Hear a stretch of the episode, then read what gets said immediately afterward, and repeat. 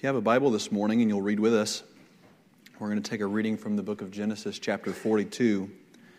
The book of Genesis, chapter 42. And last week, uh, I shared with, for those of you that were not here, um, very unusual for, for whatever reason for me to feel inclined this way, but I felt the need to preach a few weeks on the same topic. And um, as I was studying a couple weeks ago, it just seemed too big to get in in one sermon. Um, and so I pray that it would be of some benefit to you. Um, what we began talking about last week was genuine repentance. Genuine repentance and what it looks like. And are taking for a, I guess, scripture reference in totality the story of Joseph and his brothers as some of the qualities of repentance are very clear in this story. Last week, uh, we talked about sin and the sin that they committed and the impact, um, not even the impact that it had, because we're going to spend quite a bit of time talking about that today. But we talked about the sin they committed. We talked about the sin of Jacob and how many times people can blame their own sin on the sin of somebody else. Um, Jacob had favorites favorite wife, favorite children, and that's sinful. And it created some powerful emotions in his sons. It does not justify what his sons did one bit. And we tried to uh, show last week what his sons should have done in that circumstance versus what they did and how their emotions took them to a place probably beyond what they expected. And I think we have evidence in the scriptures that we'll show you this morning that it did take them beyond and they regretted what they did. Now, we haven't got to repentance yet, but that incident with Joseph, when they're selling him into slavery, even not just what they did, but that encounter those final moments when Joseph is being taken away, stuck in their minds for the rest of their life. And the scripture we're going to show you this morning alludes to that. And so today, if the Lord would help us to do so, I want to talk about the consequences of sin and the scars of sin because they're very real. And many of us today, I think unfortunately, there are many people in our world today that their lives are largely governed by their reaction to either their own sin or the sin of somebody else. Or rephrasing that, I'm meaning what they're doing today and the way they're living today is a reaction as to what's happened in the past. Because the consequences of sin are very real. And I hope this morning, as we read this scripture, and, and that the Lord would help me to illustrate some of the things that He's spoken to my heart, and, and I pray it would be of some use to you. Genesis chapter 42, we'll begin reading in verse 21, and we read down to verse 24, and then we'll make comments about some events earlier in this uh, scripture today. So, this is, we're kind of jumping ahead a little bit, but it reveals something in this jumping ahead to the past. And so, what has taken place here is there's a famine, just like Joseph predicted. They have come into Egypt, rather, his brothers have come into Egypt. They're looking for food. Joseph recognizes them. And then Joseph begins to um, accuse them falsely of being spies. Upon doing so, his brothers begin to attempt to reassure him over and over We're not spies. And they begin to tell who they are and where they're from. He said, Listen, my, my father lives that direction. He, there's 12 of us brothers. One of our brothers has died. We have a younger brother still at home. And so Joseph says, right before our text, okay, if your story is true, to verify your story, bring your younger brother with you. Well, that terrifies the brothers because what they know is Jacob their, their father, that's his new favorite, Benjamin. And he's already lost one son. Now he's terrified he's going to lose this second son by even just a coincidence, some accident. He's, if he goes in there, it may not be something intentional, but something might happen to him. And so I don't want him to go with you. And so now Joseph has said, Bring him. Now, what's going on here is that they're speaking in their language. What they don't know is that Joseph is Joseph. He understands their language. He had been up to this point using an interpreter to speak to them, and he continues to conceal the fact that he understands everything that they're saying. But when he gives them this demand, one of the brothers speaks up, and this is his natural reaction. He's talking to his brothers. Nearly 10 to 13 years have passed since they sold Joseph. So I want you to know this is an important detail because after 13 years of this having transpired, and now they're going to be required to bring Benjamin, here's the first thing they say when they're required to do so. Verse 21 of Genesis 42. And they said one to another, We are verily guilty concerning our brother, in that we saw the anguish of his soul when he besought us, and we would not hear. Therefore is this distress come upon us. And Reuben answered them, saying, Spake I not unto you, saying, Do not sin against the child? And you would not hear. Therefore, behold, also his blood is required. And they knew not that Joseph understood them, for he spake unto them by an interpreter. And he turned himself about from them and wept, and returned to them again and communed with them and took from them Simeon and bound him before their eyes. So, again, that'll conclude our reading here. This is um, kind of jumping into parts of the story. Uh, the story starts in chapter 37 and ends in chapter 50, so can't quite read the whole thing to you this morning. Uh, but this is just a snippet that I want to use as a platform to talk about what we're going to. So, the title of our message today is The Pain and Scars of Sin. The Pain and Scars of Sin. And I'd like to begin the message this morning by pointing out one of the things that Satan can use against us to encourage us to sin. And that is oftentimes Satan will convince us, and our own sinful natures will convince us, that if I choose to sin, either a sin of commission, I'm doing something that I ought not to do, or a sin of omission. I know this is right. I know God commands us in His Word, but I'm going to refuse to obey what God has commanded. Either direction, one of the things that I find in my own heart puts me at ease to continue in the path of sin is that I assume I will know what the consequences of my sin are. And because I know the consequences, or I think I do, it's as though I put on a scale, well, here would be the benefit of me sinning right now, and here would be the consequences of me sinning right now. And in my own judgment, I think the consequences are worth the benefits. And that can be for something very trivial, that can be something very significant. But I think I have found in my own self and in others that one of the things that Satan uses to compel us to continue down the path of sin is that we know what the consequences are. And let me state clearly you and I do not know what the consequences of our sins are. We do not know whom they are going to affect. We don't know by omitting sin what benefits others could have benefited from how God's kingdom could have been exalted when we omit certain commandments that God has given us.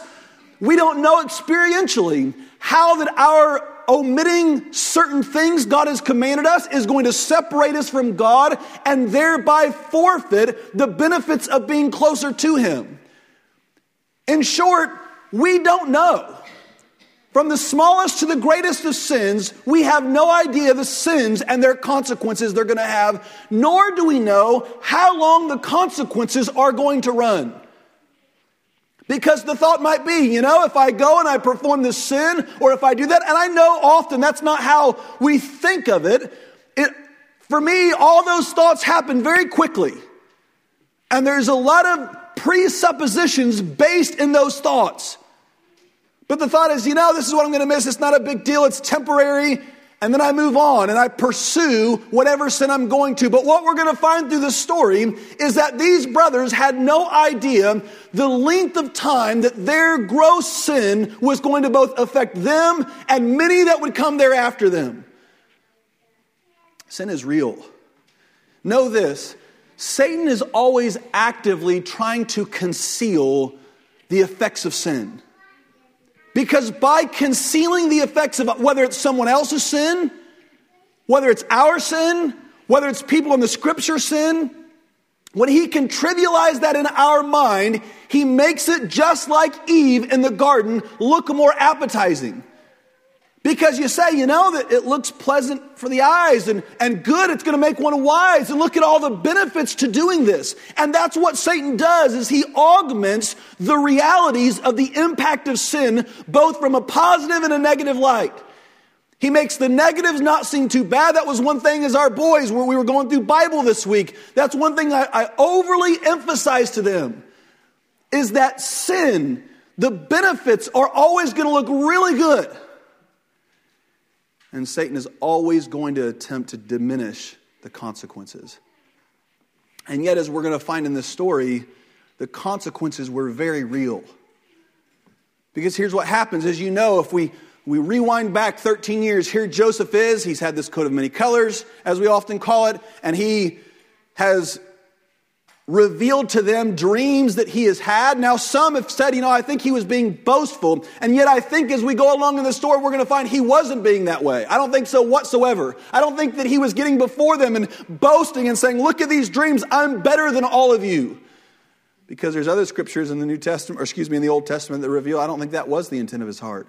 But he gets before him and he his brothers begin to envy. You remember where we left off last week? As he comes out, he finds his brothers out in the shepherd's field. They see him coming from a distance and they've determined they're going to kill him. And then one of the brothers speaks up and says, No, we ought not to kill him. Reuben says, uh, It's going to be, that's a damaging thing. Let's just throw him in a pit and basically decide what we're going to do with him. Then eventually there's a group of, of traders that come along, Ishmaelites that come along. And they determine, hey, we're going to sell him to them and We'll take his coat of many colors, we'll rip it up, we'll put blood on it, we'll go back to our father and say, What do you think happened? And his father will come to the conclusion that his, his son was killed. But here in this text, as they're reflecting on that event, it gives us some notable details of the pain of what transpired that continued to be with those who even committed the sin. It says in verse 21 and I'm going to read it in a different version of the Bible because I think it's going to gain you some clarity. So listen to this reading. And they said one to another, Truly we are guilty regarding our brother Joseph, because we saw the distress and anguish of his soul when he pleaded with us to let him go. Yet we would not listen to his cry. So this distress and anguish has come on us.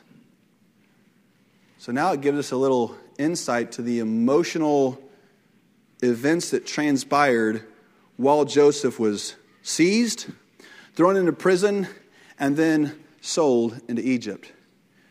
It says that he was crying out to them, that he was in distress, that he was in anguish.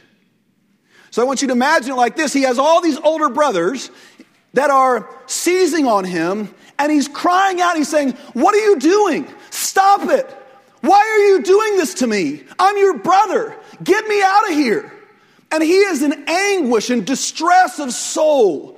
And they're seeing the distress that he's going through. And what they don't realize in those moments of anger, in the moments where their temper is through the roof, what they don't realize is that these events are making indelible mark on their own heart and conscience. That at the moment when people respond out of emotion and anger, very often we can become calloused to the feelings and needs of other people.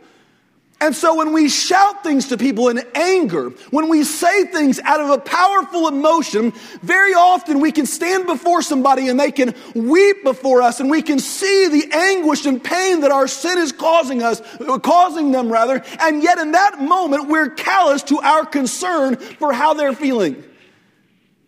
And yet time passes and our memory, separated from the emotions of the moment, begin to replay the actions and events that took place. And guess what? it begins to hurt us. We begin to see the darkness of our own sin, the darkness of our own hearts, that we have the capacity to do something so terrible to somebody. It begins to affect us. How could I have ever done that?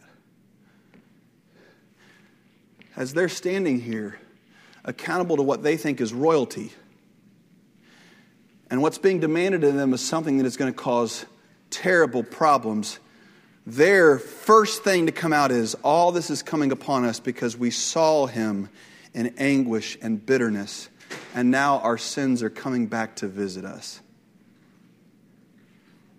I noted last week how it's amazing how things, when you were just a child, peers, siblings, friendships, family members say something, do something, in moments when everyone after the fact can acknowledge it should not have been done. And yet those seeds stay with us. And then 30 years later, whenever our family has another emotional run in, all of a sudden, the floodgates open up and all those events come back. And we say, Well, remember when you said this? Remember when you did this? I want to reiterate this point this morning, the point of these couple of sermons is to say this. What we're trying to teach this morning and over these few weeks is there's a way to avoid that. I want to say avoid that, rather satisfy that. There's a biblical process that God has set up through repentance, forgiveness, and restoration where we don't have to allow these things to press upon our minds for years to cause a breach in fellowship with us and someone else. Rather, God's sufficient word has given us the wisdom and the process that we can employ to make sure that those things are satisfied and those sins don't come back to haunt both us and others. Consequences to sin. One, the experience Joseph had. So imagine you're seized here, you've grown up with your brothers. You know, I, I didn't have brothers, but I have four sons. And I guess there's a part of me that envies their experience because there's parts of it that are really cool to me. To watch at times their interplay, to watch the uniqueness of certain experiences that I'll observe without them knowing. He had 11 brothers, right? So he had a lot. And imagine these one that were as close to brothers are now the ones that are hurting you to a degree once unfathomable. I would imagine, like any kind of gang like assault that he went through, there are leaders and there are observers. And often the observers take comfort in the fact that they weren't the ones grabbing flesh and blood. And yet, can any of us deny that there comes a point where the observer becomes complicit in the sin? That when things get to a point, it is necessary for even those observing to speak up and say, Stop, this is wrong, this is sinful, and to be a one to intervene to prevent what is going on. And whatever might have been the case, there was one brother that certainly intervened to some extent, but not to the extent of actually helping him get delivered and restored back to fellowship with his family. And so imagine Joseph and the deep emotional betrayal that he must have felt for years when he thinks back to his family. His last memories of his family are those that are perpetrating the most painful feelings one could have. That's definitely a pain of these brothers. And what's another one? You know, I think a lot of us unknowingly function from fear of insecurity. And what I mean is this being in unpredictable situations. I hate unpredictable situations. I referenced that a little bit last week. And I think a lot of us function, for example, you think about retirement. Aren't there at times a knowledge you might have, I know or I believe, based on all the information, I have sufficient stored up for that day? And yet, there can be a temptation. I want to keep storing just in case. And our minds will run to the most absurd possibilities in case something happens. Because what we don't want to do is face moments of insecurity. I think at times here Joseph was. He's sold to the Ishmaelites and he's taken to a place he doesn't know what anybody's talking about. They speak a different language. Let me tell you from having traveled overseas, I know some of you have as well.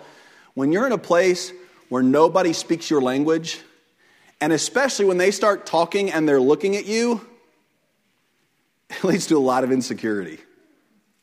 What are they doing? What are they planning? Am I the prey on this situation? And then somebody begins to speak to you and you wonder, hey, you just talked for 10 minutes and you just gave me two sentences of what you talked about. What did you really talk about? Now imagine here that this 17 year old boy has been sold into slavery. And we think of our 17 year olds and we're hesitant to send them to the store by themselves in a, refi- in a civilized culture.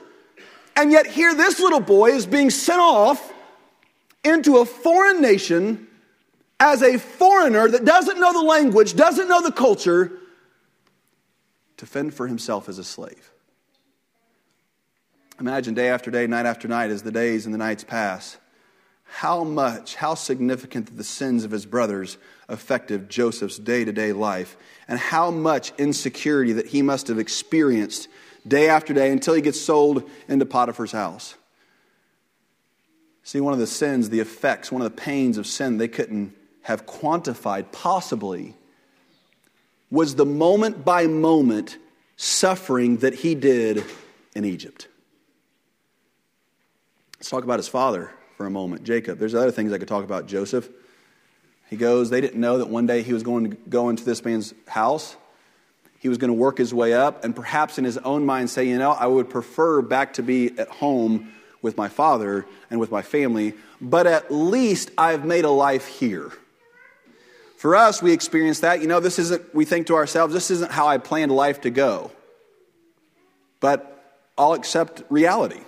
This is what it is. And I'll make the best of the situation in life that God has laid out before me. Here, Joseph does that. And his integrity, his wisdom, his skill is recognized and promoted. To where now he is a servant of a powerful man and he has worked his way up to where he has esteem and respect within this household. And then, again, sin gets involved. And Potiphar's wife begins to pursue him. And upon pursuing him, she falsely accuses him. Now, I want to bring this back because the root of this begins with his brothers. They had no idea that that sin they were committing was going to put him in positions where he was going to again experience immense disappointment and false accusations and eventually cause him to be left in jail. And so there he is in prison. All beginning with some brothers acting out of anger. My point is this they didn't know that's where it was going to lead, but that's where it led. It continued, and he's in prison. And again, he maintains his integrity. His skill and his wisdom is noticed and he works his way up in the warden's care. And then he has cupbearer. What was the other? The baker, I think it was. The cupbearer and the baker. Basically, he interprets some dreams to them. And then he gets his hopes up because he thinks he's going to experience deliverance. He predicts to the cupbearer, you're going to go and you're going to be, in three days, you're going to be back restored to your former position. Cupbearer says, If this happens, I'm going to remember you. I'm going to bring your case before the king. And then the Bible says the cupbearer forgot him. That story always reminds me of the proverb um, hope deferred makes the heart sick. You have this anticipation and this hope, this expectation of what's going to happen, and then it's deferred, it doesn't happen, and it makes your heart sick.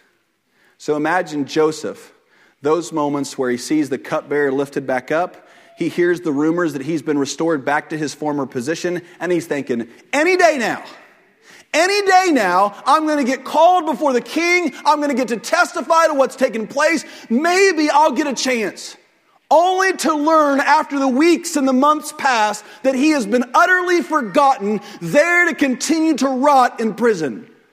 All of these things to say, little did his brothers know the pain, the continuous wave of suffering that he was going to have to endure because of their original sin. But that's the reality to it is very often people come in and out of our lives and we come in and out of people's lives. And when we choose to act out of sin against people, little do we know the words that we speak and the actions that we take may continues to compound their pain over and over and over from the consequences of our sin.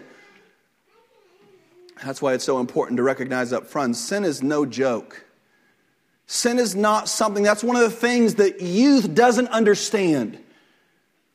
Youth doesn't understand the consequences of sin because you've never seen its effects played out before your eyes in the life of others or your own. And that's why there is often this fearfulness within the heart of parents and grandparents and the older generation towards behaviors in young people that seem so small and trivial to the eyes of the young. Because they say, what's the big deal in going to this party and hanging with the wrong crowd? What's the big deal if I don't partake in the sin? If I don't do these actual things? What's the problem if I uh, hang out with this girl that, yeah, she seems like trouble? Or, yeah, I'm going to hang out with this young man who's gotten in some trouble. Doesn't seem too big like, too much like a big deal. But what if the people that are observing you and warning you from doing that have seen this exact scenario play out in the negative dozens of times and has watched this young man or young woman who initially had the power to resist the temptations of sin, eventually, after sin continues, the temptation continues to heighten, finally gives in just a little bit. You know, one thing that has amazed me as I've gotten older and counseled people is how much that substances that people ought not to take. Get off track here just a minute. Something like alcohol. They learn when they're a teenager at first, they're just drinking alcohol because it's fun with their friends and they're partying and they're living it up. But what they don't realize is that the, that experience is teaching their sinful heart something, and that is it teaches you how to escape. very often, that's how alcohol has always been used as an escape from real life. And so, as a youth, your purpose in going and indulging in sin in that fashion is you know what? I just want to have fun. It makes the life of the party increase. And perhaps in those moments, that's exactly what it does. But then, years later, when the weights of responsibility begin to crush you, when life is not fun, when sorrow is piercing your soul like you have never felt before, when depression is weighing on you, when anxiety is causing you not to sleep and it's causing your relationships to fray, and all you want is a moment to escape reality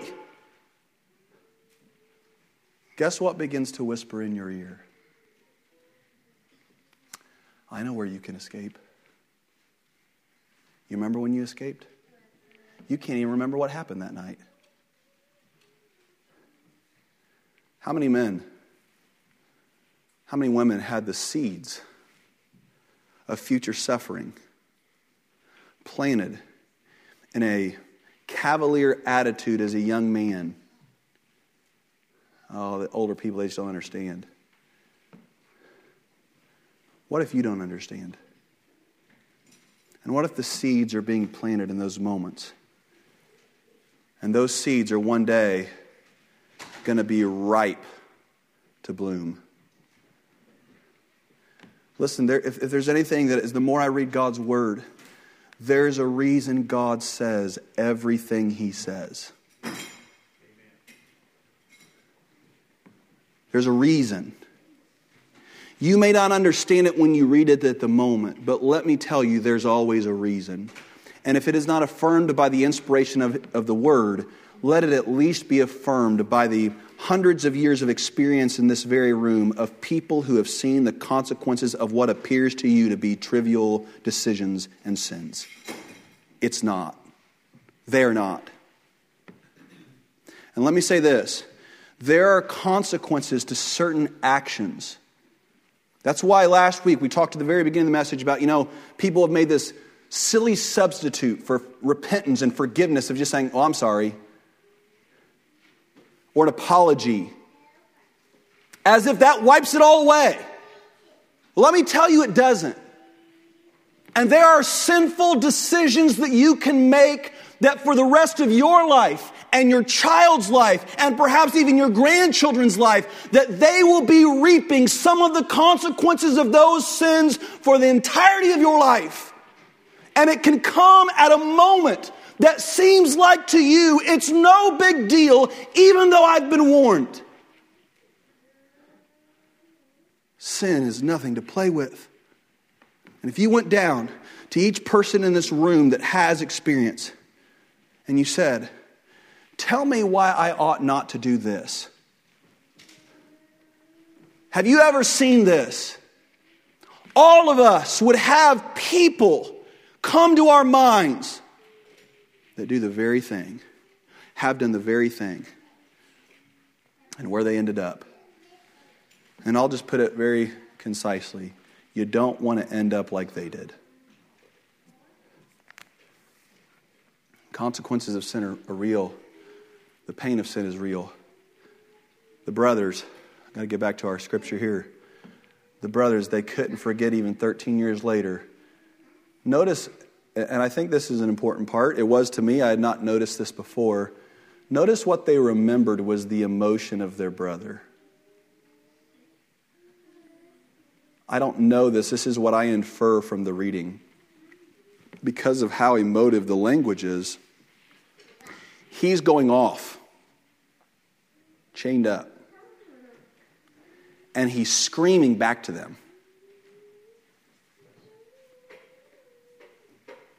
and they just don't hear it.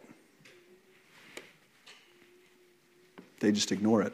And yet, 13 years later, it's resonating. Actually, it was 15 years later because there was another two. This is two years into the famine. So he was 32 at this point, so it's 15 years later. That's what they're remembering. Here,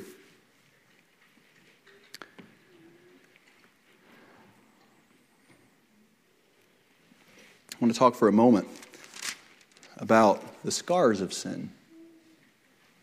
A scar does not hurt anymore,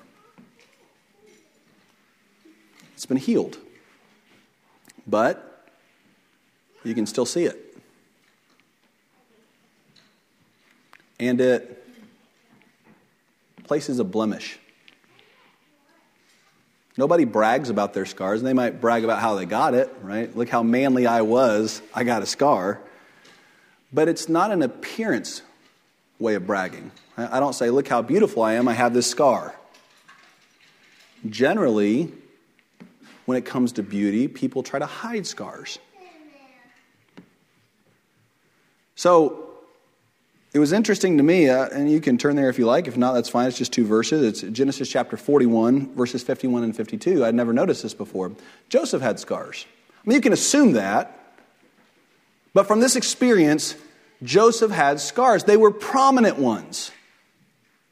Again, there are things that happen in our life, even sometimes defined down to the moment. Moments that occur in our life that we play back a thousand times in our mind. And they make such a mark that they, they govern us. Now, a lot of times we like to pretend like we're tough enough to handle it. But very often, if we would be honest, we're not. And we can deceive ourselves into thinking, you know, I don't really need God's help that much. I'm good. I'm tough. But here we find that Joseph, these events that transpired in his life were so significant, his children's names were named as a result of these events. Look at verse 51 of Genesis chapter 41. It says this And Joseph called the name of the firstborn Manasseh. That means, Manasseh means causing to forget. For God, said he, hath made me forget all my toil and all my father's house. So think, think of this. The, I, my, son, my son Judson is here, and I've named him after someone who had a big impact on my life. 17 year old young man, newly called to preach. At that point, I had never read an adult book in my whole life. I was lazy, could describe myself in a lot of ways. One of them definitely was lazy and non academic. And I pick up this book about a man named Adoniram Judson. I've shared this with you before.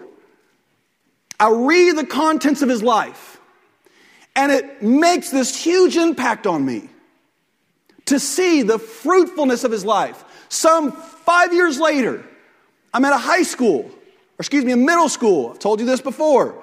I meet this young Burmese lady. I'm student teaching, she's student teaching, and I say to her, 200 years after his decease. By chance, have you ever heard of Adoniram Judson?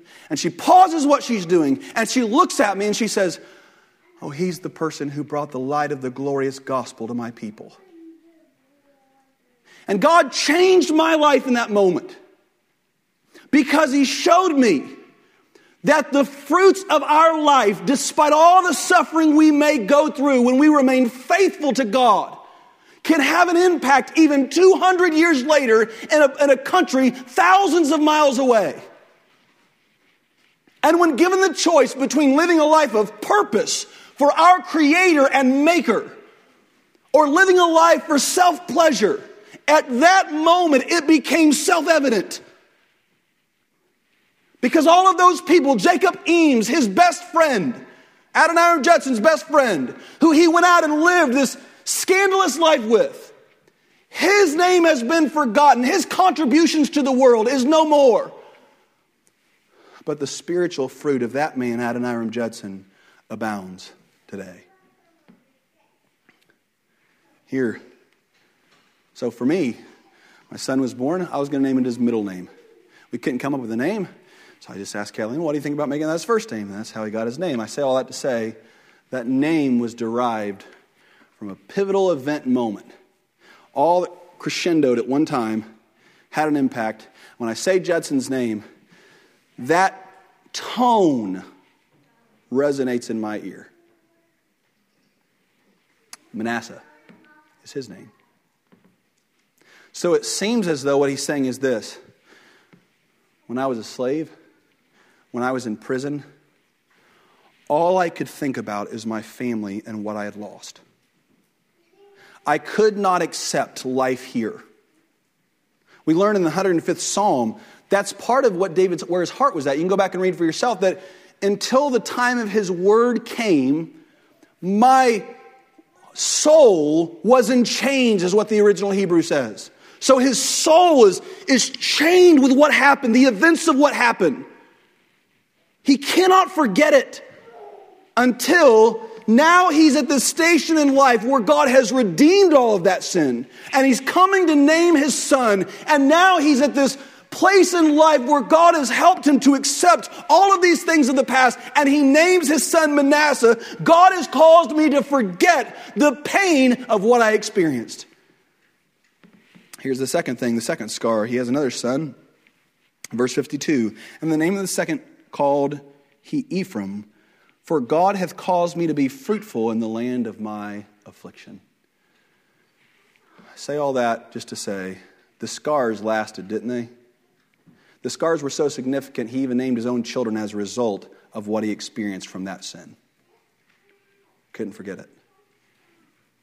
The scars lasted later on when he's standing before his brothers and they're recalling, they're speaking in their own language. They don't know he can understand them and they begin to talk about him. And they begin to talk about all this is coming upon us because of what we did to our brother. And they're feeling, they're seeing the scars, they're seeing the consequences. And he again is having those scars reopened, those wounds reopened, in so much that three times from this point forward, as they're discussing things, he has to step outside of the room and weep because of the pain of what had transpired 15 years earlier. You ever have things you don't like to talk about? You ever has certain sinful situations, perhaps of your own sin, or the sins that have happened in a family or a friendship? And if the name comes up, if the time frame of life comes up, you simply don't like to talk about it. It's likely because there's scars there. And those scars, those wounds, when reopened, hurt. I want to say that in this and that context. Until we face those scars, the way the Bible has told us to, those wounds and scars will always be there. Some of those scars will be there no matter what. There's a difference between a wound and a scar. The wound, when irritated, still hurts. The scar doesn't. Right? For many people, I think, I've seen go 20, 30, 40 years of unresolved issues from sin, their own or others. And they've done everything they can to convince themselves, I'm okay. When really what they need to do is they need to face it head on. If that's you this morning, I want to encourage you don't bury something that is still alive inside of you. Because all it takes is one ember to start a forest fire, right? Isn't that what is so always fascinating to hear when you hear all these reports about out west and then we hear the cause of it? And it was some tiny, some teenage boy going out to start a fire during a no burn time. And you say, wait, it killed how many people? It destroyed how many thousands of acres of land from just a little kid trying to do something that we would all do? Very often, here, one of the scars that he had was so impactful, we see that he, he named a son after. Here's another scar that we see in the scriptures Jacob. Jacob is hurt, man. He goes into deep mourning after Joseph is gone. And then, after this occasion here in chapter 42, his sons have to go back and they say, Father, he's told us, because basically what Joseph made him do to get the whole story is that Simeon, one of the brothers, says, I'll stay here. I'll be the collateral that my brothers will bring Benjamin back. So Simeon is left there. He's imprisoned there. And all of his brothers go back and they begin to relate the story to Jacob. And they begin to say, Jacob, here's what's required, Father. He's given us all this food. And then what's terrified us even more is we paid him. We remember paying him. But when we opened up our sacks, there our money was. Well, Joseph had done that. And we'll get to why he did that maybe next week. But Joseph had done that on purpose. And so now they're terrified because what it's going to look like is they went and stole this food and then ran away. And now Jacob, that dam of memories that he had tried to suppress about losing Joseph, it all starts coming back. And he says, What have you done? I've already lost Joseph. And now you've caused me to lose Simeon. And he's demanding Benjamin. I'm going to lose all of my sons. Jacob becomes terrified. Now, here's another consequence and scar of the sin. And I want to say this, and I'm going to close. Here's another scar of the, another wound. It doesn't seem as though the brothers have ever told Jacob what really happened. This isn't pleasant to talk about, but it's just real. Have you ever sinned with somebody and then covered it up with somebody and gotten away with it with somebody?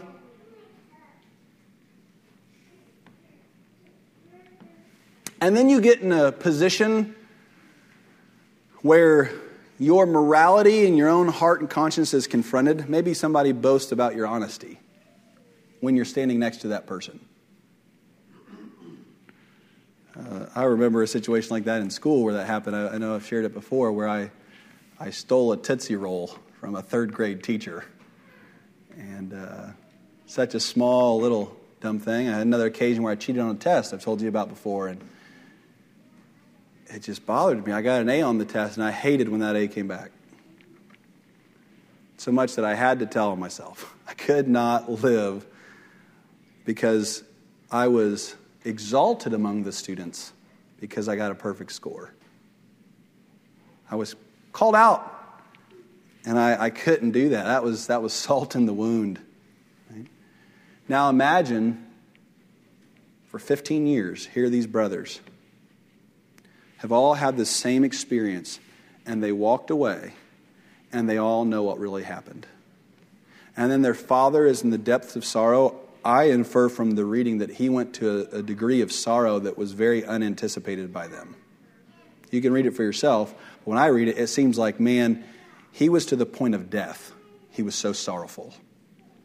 And it actually says to the point of Sheol, or he would go into Sheol. So he's really low. And then imagine now for 15 years, you all have this secret. And it's about your sin. And so one thing you're worried about is people defecting, right? So now you're terrified that one of perhaps your younger brothers, you know, the blabbermouth, the younger brother, that's often what they get char- characterized as. Is he going to say something? Is he going to tell? And so they've got to live with this uncertainty for years and years and years. And then when Joseph's names get brought up, what's going to be the first thing to go through all their minds? I wonder where he's at. Father thinks he's dead. The friends think he's dead. Mother thinks he's dead. I wonder where he's at. I wonder what he's doing. I wonder if he is dead. I wonder if he's alive. For years, they've got to live with the haunting realities of what their sin might be causing on their brother and watch it replayed in the sorrow of their father and mother over and over and over. Do you think on day one, when they're in the middle of doing that to Joseph, they were thinking about that pain they were going to have to face? Absolutely not. But it was a scar and a consequence. And we know it because that's what they recall. That's what they bring out. Today, if there's anything, there's other things that I had studied and was going to bring before you, but if there's anything that I've, I've tried to emphasize this morning, it would be to all of us, myself included.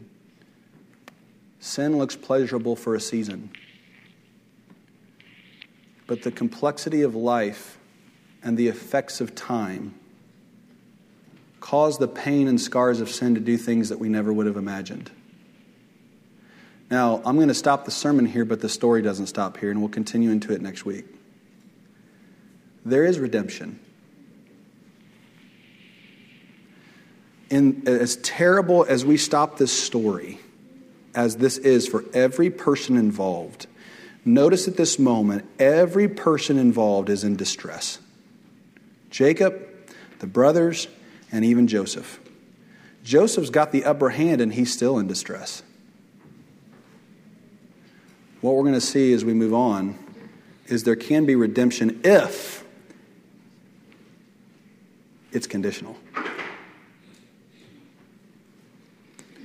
Forgiveness and restoration is conditional upon action. I pray this morning that I hate to stop here because it's a very depressing place to stop. Uh, but I think, in the context of, of this story, I want to stop here. And um, I'll say this in closing all these things that have transpired, I don't want to give the impression that God didn't know what was going to happen and he wasn't in control at every moment. Because what we learn, one of the key lessons that we learn from this is what, and this is one thing that just makes, makes God so incomparable to us, is that he can take man's sin and use it for good. And that's amazing. That where we see only pain, where we see only consequence and judgment, God can use even the pain because there's a purpose in the pain of sin. We're going to talk about that some next week. sin should be painful. God has a purpose in the pain, and God uses it for our good. And He does that here. That's our message today. I pray that in some way, especially as we've emphasized this morning, if you're a young person here, don't become conceited into thinking you know you can wrangle sin. The moment you think that, it's got a tighter grasp on you than what you know. That's our message this morning. I pray it would be of some benefit to you. And it's, it's certainly been some benefit for me to, to read and to study this last few weeks.